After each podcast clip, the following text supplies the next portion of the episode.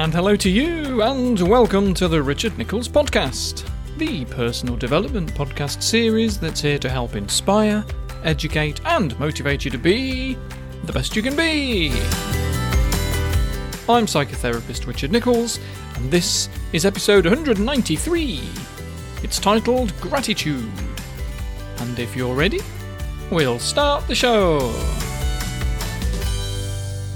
Hello, 2021, and hello to any new listeners.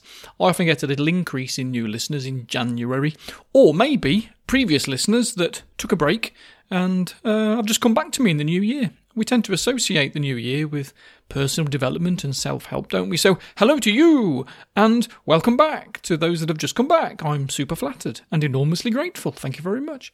As a therapist, I can only really help uh, one one person at a time. As a human, we can only hold so many people in our life, in our head.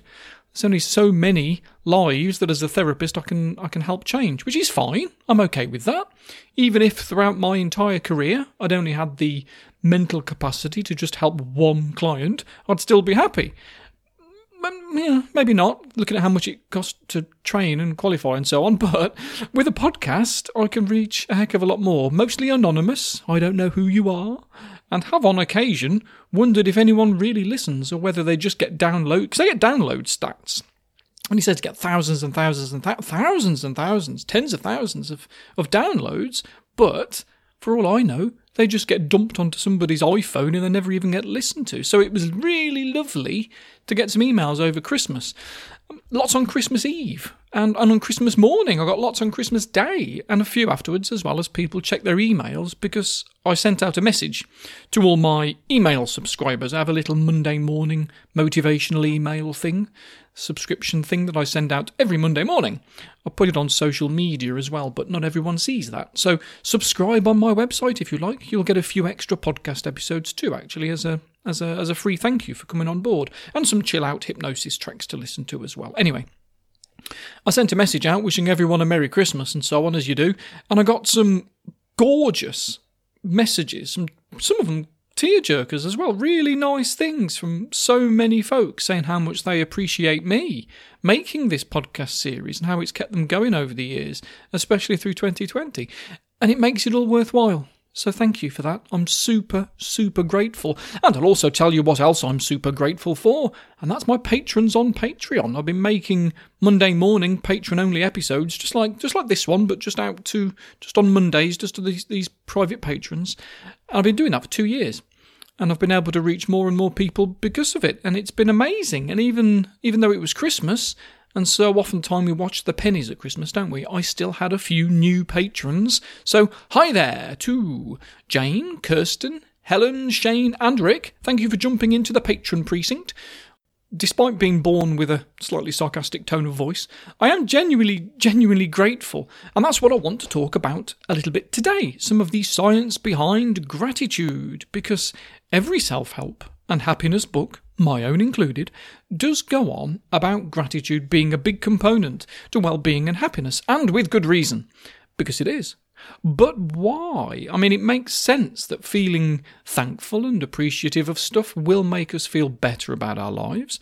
But if we can understand more about why, then it can make it more likely that we'll play the game properly rather than uh, just doing stuff because social psychologists say that it that it's a good idea. So let's get into why gratitude is good for us a little bit deeper and see if we can make it stick.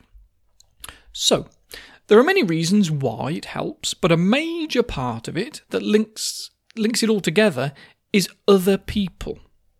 Gratitude, it seems, is very much a social thing, which gives our unconscious emotional brain feedback about whether or not we fit in in our world, whether we belong, whether we're safe. It's the opposite of rejection, I guess, or at least maybe protects us from rejection. When we feel appreciative of other people in our life, we feel closer to them, and strong social connections are a massive benefit in keeping us mentally well. Every piece of happiness research backs that up. One that I particularly like was run by Dr. Martin Seligman, who was the founder of the positive psychology movement when it really first took off in the early 2000s. And what I liked about this one is that unlike most psychology studies, which are just done with a very specific demographic, usually university students, whereas his used the internet, and so he was able to look at how certain exercises differed throughout different cultures and, and, and over ages, age ranges, and things like that. And he did this all over the course of a week, seven days. He got around 600 people to start with, which is quite a decent number because you expect some to drop out throughout the week because they get bored of it. And you need probably a minimum of three or four hundred participants to make a decent study. Well, he got over 400 taking part, and everyone was randomly split into one of six different groups. Some had to sit down each night and write about their early memories of childhood. Some had to write about their day and focus on three things that went well for them and why. Some had a one off exercise of writing a little story about a time when they felt most at their best in their life and then review it every night for a week and reflect on their strengths. Others did an online exercise that identified their best personality traits, their, their strengths, and they were asked to use one of those strengths in a new and different way every day for a week.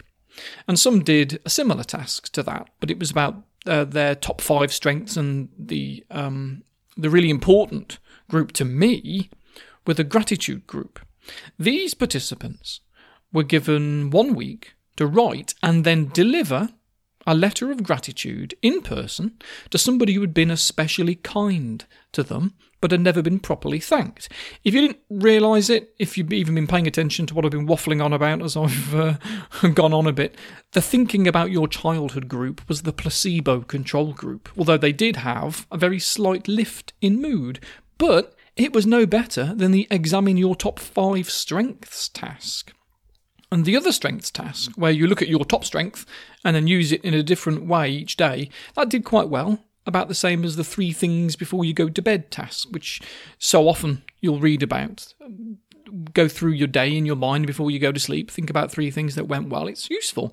But the gratitude visit group created a massive spike in well-being and showed significant lowering in depressive scoring and it lasted a month they did it for a week but it lasted a month and probably worked both ways as well because it's nice to be appreciated and thanked.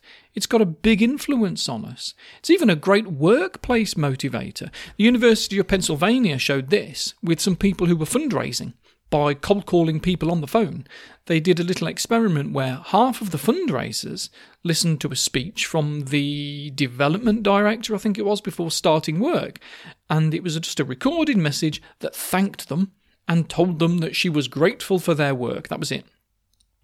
The group that was thanked made 50% more fundraising calls than the group that was not. So it does work both ways. Don't know how long it would have lasted though. Going back to Martin Seligman's study, the focus on three good things, those people had an increase for quite a long time actually. That was still having some of an effect at the six month follow up. But it, wasn't as big a it wasn't as big a, an improvement. Yet the social connections that came with being grateful for another person had a really positive influence after six months. And it's worth us being aware of this if we're trying to be more grateful and appreciative, we need to include other people into the mix, which is a good recipe for great mental health anyway. The strange thing about us is that these things don't necessarily have to be on our conscious mind in order to have a positive influence on us. Our mood can be lifted because of something good that has happened, either for real right now or just in our memories, but we don't have to be consciously focusing on the experience. Our unconscious processes, uh, they, that's going to be doing that for us in the background, influencing how we feel. And that's why the opposite is just as true. That's why ruminating over our bad experiences brings us down long after we've stopped thinking about them. We can't necessarily forget our bad experiences, our mistakes, our bad luck or trauma, but if we can learn to focus on something else, we can find it easier to move on from the negatives in our life. It just takes practice. But we know it helps. There was a great study done once upon a time called, let me get this title right Counting Blessings versus Burdens An Experimental Investigation of Gratitude and Subjective Well-Being in Daily Life. What a title. It was put together by Robert Emmons and Michael McCullough and was set up to answer the famous question we get asked a lot when we make up theories about one thing leading on to another, like does gratitude make us happier? The famous question being, which direction is the correlation? Because as I've said so many times, correlation does not imply causation.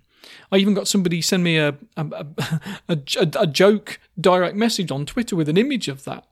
It was of these two prehistoric characters talking to each other, and a volcano goes off in the background, and one says to the other, Now look, all your babbling on about correlation not implying causality has obviously aroused the wrath of the gods. And we do make these correlation mistakes. So these studies that can help figure out what's going on are really, really useful. So, Emmons and McCullough's study was designed to manipulate gratitude and monitor happiness to find out.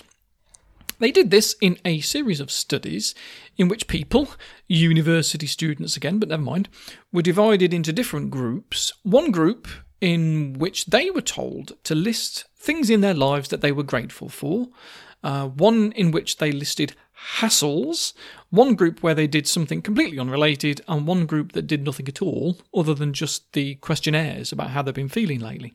There were a few different things that they did to figure out exactly what was going on, and they had to do it once a week for 10 weeks, and they handed in all their stuff every Monday morning. Anyway, Everyone did the questionnaires to measure positive and negative emotions. So, if those that received the gratitude manipulation experienced more positive and less negative emotions over the course of the study, then it would be safe to say that gratitude had caused these changes in their experience and not the other way around. And of course, it did, otherwise, I wouldn't be telling you about it. And it was all because they were just asked this. There are many things in our lives, both large and small, that we might be grateful about. Think back over the past week and write down on the lines below up to five things in your life that you are grateful or thankful for. And that was it. Once a week, five things.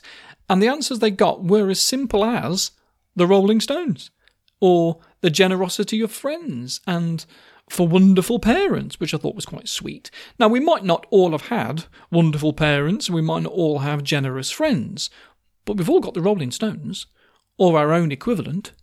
Not sure what mine would be. Probably music as a whole, rather than just the Rolling Stones, but maybe the Rolling Stones. Or they did some corkers back in the day, some fabulous albums. So, the hassles that created the negative effect on people came from this instruction Hassles are irritants, things that annoy or bother you. They occur in various domains of life, including relationships, work, school, housing, finances, health, and so forth. Think back over today and on the lines below, list up to five hassles that occurred in your life. And they came up with things like hard to find a car park space, messy kitchen that no one's going to clean, finances depleting quickly, that sort of thing, having a horrible test in health psychology, stupid people driving, and doing a favour for a friend who didn't appreciate it. These had a negative effect on well-being over the course of 10 weeks had a really significant negative effect on their well-being and mood this is what jumped out at me when i read the study because clients of mine will often say that they're struggling with the petty irritations of life just like that. And if we spend more time ruminating over those things rather than on the things that we're grateful for, even if it is just the Rolling Stones or whatever, we're going to see some real good happening. Because although they didn't set out to monitor those, what the study also found is that those in the gratitude group had fewer symptoms of physical illness after 10 weeks, and they were exercising more. So not only did they feel better emotionally, they felt better physically, and because of that, they felt able to take steps to keep that positive health cycle going. And all it took was to spend a few minutes, once per week, thinking about relatively small things to be grateful about. But by merging all of these things together, I wonder what would happen if we spent a little bit of time, once per week, thinking not just about the things that we're grateful for, but also the other people who are grateful for us. If we can see that we are worth someone going out of their way for, that somebody has made some sort of tiny, even self sacrifice for us, then it gives us a good self esteem boost, especially if, if we have the perspective that somebody wanted to do something for us and didn't just do it out of duty, even if all they did is make you a cup of tea. One question I ask clients sometimes who are struggling to find meaning in their life is some variant on this, especially if their job seems pointless to them. What I say is, if you were missing from today, who would have been let down?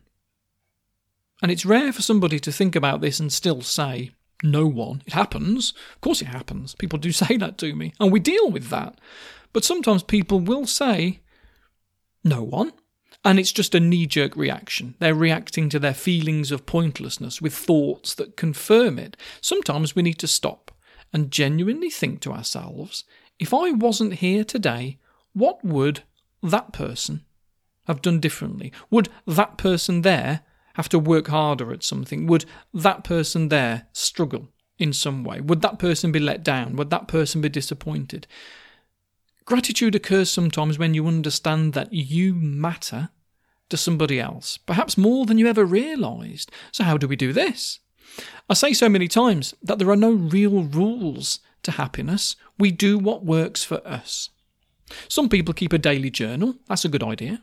It doesn't have to be a posh thing. It could just be in the notes app on your phone or scribbled on a notepad. Although writing, handwriting, does seem to have a better effect, but even just thinking about these things can help. What I would say is, though, don't do the same thing every day. Three things before you go to bed, fine.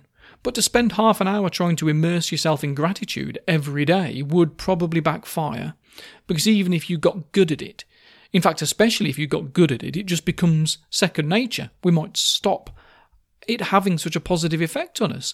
So, once or twice a week, maybe, ask yourself some questions about what you'd miss or who you'd miss if they were gone, and maybe see that others would think the same way about you as well. If you can make it more about the experiences you can have and people in your life, then that would probably have a greater effect as well. Sure, smartphones are great, but it's it's just a thing and we can get so used to things. Instead, maybe think about what those things can do for you instead. So rather than I love my phone, think I love being able to listen to podcasts. I love being able to listen to music whenever I want to. I love seeing photos of my friends and family and the experiences I've had with them anytime I like. That sort of thing, rather than just the phone itself. Practice this sort of attitude, and don't be surprised if 2021 turns out to be better than you expected.